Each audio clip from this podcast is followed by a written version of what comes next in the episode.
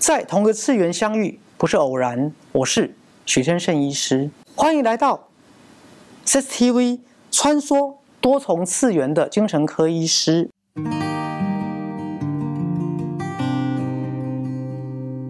今天我们的主题是做自己的不良执念清除师。这一集主要是根据一部专门针对青少年的成长奇幻。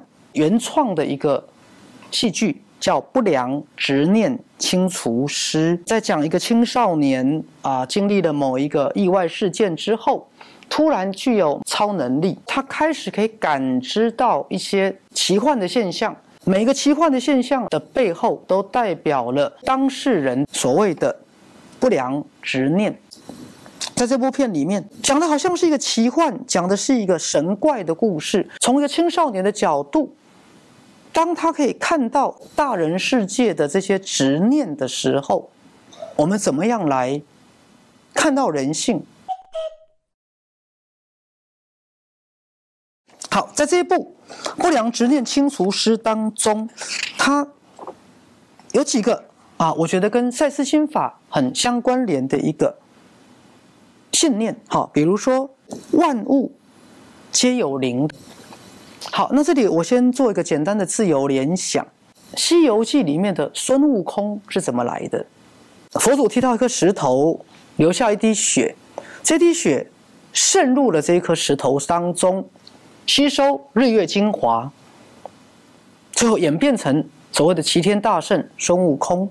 以赛斯心法来讲，好，不只是我们看到的我们这个物质实相啊，有所谓的生物、非生物，所谓的。有机体或所谓的，啊，这个啊无生命的部分，是不是我们所有人的意念也是一个生命呢？我记得在赛斯书灵界的讯息当中，曾经提到所谓的思想形，好形状的形，意思是说每一个思想都是有生命的，所有的起心动念都是能量，甚至我们所有的梦境。所有的梦境当中，我们曾经梦过的每一个人物、每一个情节，也都是灵性的一部分。它都代表了我们内心的变化。当然，我们的物质实相，我们看到的是具体的人事物。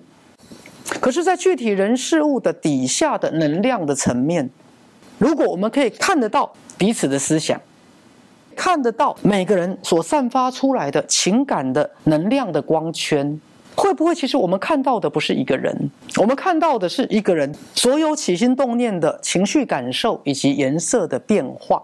其实举个例子，心理学的发展理论当中，好学龄前的小朋友，好甚至在更小的小朋友，常常会所有所谓的看不见的朋友。大人会觉得很奇怪，为什么这个小朋友在跟一个看不见的人说话？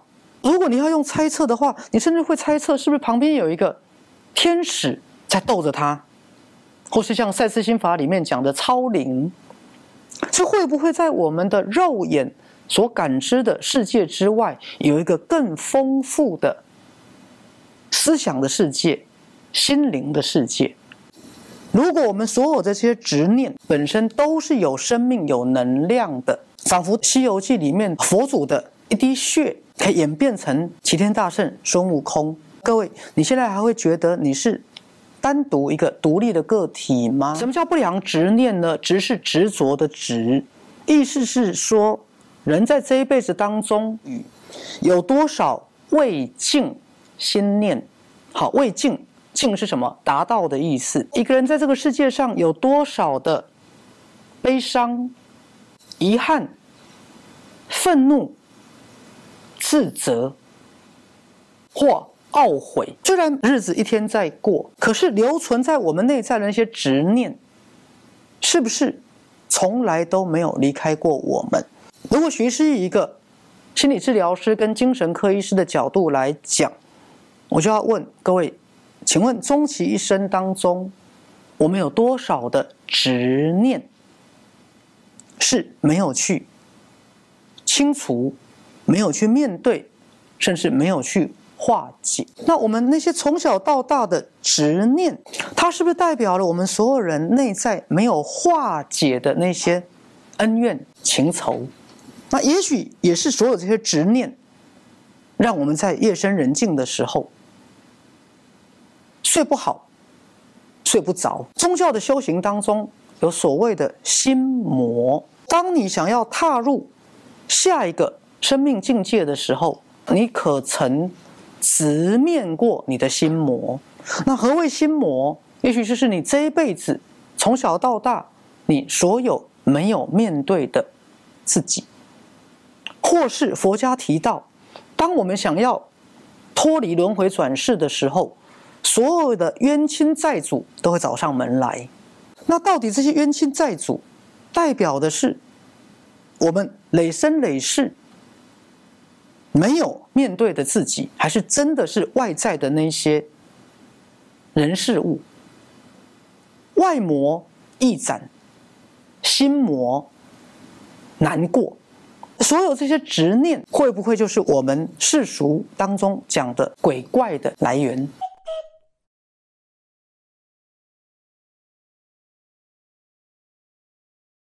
很多人的焦虑、忧郁、恐慌，甚至所谓的身心的疾病，其背后是不是都有一个没有化解的执念？而这一部青少年的。台剧当中，他把所有这些执念把它具象化了。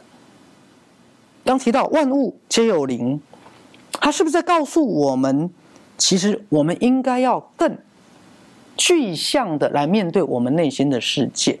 来这里，我想举一个个别啊心理治疗的一个案例。个案是一位啊巴金森氏症的患者，在徐师跟他的心理治疗的过程当中，某一个片刻痛哭出来了。那我问他：“你为什么会痛哭？”他跟我说他不知道，可是他好像觉得内心一个隐藏着很久的秘密被揭开了。因为从很年轻开始，他就在潜意识里面告诉自己，就是他非常用力的让自己感觉不到任何的恐惧。他说：“如果他让自己感觉到恐惧，他怕自己会没有立足之地。”怕自己会被冲垮了，怕自己被淹没了，就在他有意识的头脑当中，他很清楚的把所有感受，尤其是恐惧的心情跟能量切断了。他告诉我，当没有这些情绪，他觉得他可以很好的完成一件事，他可以不用受到情绪恐惧的。干扰，而且他认为他的父母兄弟姐妹的模式也都是这样子的，所以从他青少年之后，他就让自己不要有情感跟感受，这种让自己不要感觉到任何的恐惧的强烈的意念，已经变成他的执念了。在他的执念的背后，其实压抑了大量的恐惧能量。我就跟个案讲，你跟许医师一起想象一个画面，一条。溪流在上游筑起的水坝，下游的整条溪已经完全干涸了。上面累积的巨大的情绪、情感能量，下面完全没有水了。所以你看，你的巴金森感觉到没有活力，手抖，感觉到举步维艰，没有元气，因为你把所有的情绪能量完全的阻隔了，没有这些情绪感受。做起事来多方便，到你现在五六十岁，而身体显现出巴金森的症状，你不觉得这就是一个什么样的执念，让你今天罹患了这样的一个疾病？其实再举一个实际的例子，昨天门诊有个个案，她的男朋友上吊自杀，她自己也好想。自杀。当他的执念觉得，我要是早一点发现阻止他就好了。我要是早五分钟进他的房间，他就不会死掉了。我要是把他手上的皮带抢过来，会不会他现在还活着？其实告诉他，在所有的心理治疗跟精神医学当中，自杀是很不容易预防的。好，徐氏有一个个案，就中午休息，趁着家人休息一二十分钟，到顶楼就上吊了。徐氏有个个案，趁着他的奶奶去厨房倒杯水，窗户打开就直接跳下去了。一个决定要死的人，你是没有办法的。其实告诉他，这不是你的错，你是无能为力的，因为我不希望他的这个执念变成他一辈子的心中的恶魔。每个人在一生当中有多多少少这样的执念、后悔跟自责，以至于让你觉得这是你的错。好，如果我们讲万物皆有灵，有这个鬼怪的世界，有这个灵体的世界，那么所谓的地狱、所谓的魔的世界，其实都是由我们种种的执念所幻化出来的。天堂、地狱在哪里？在我们的心里。邪魔在哪里？在我们的心里，它就是我们的执念。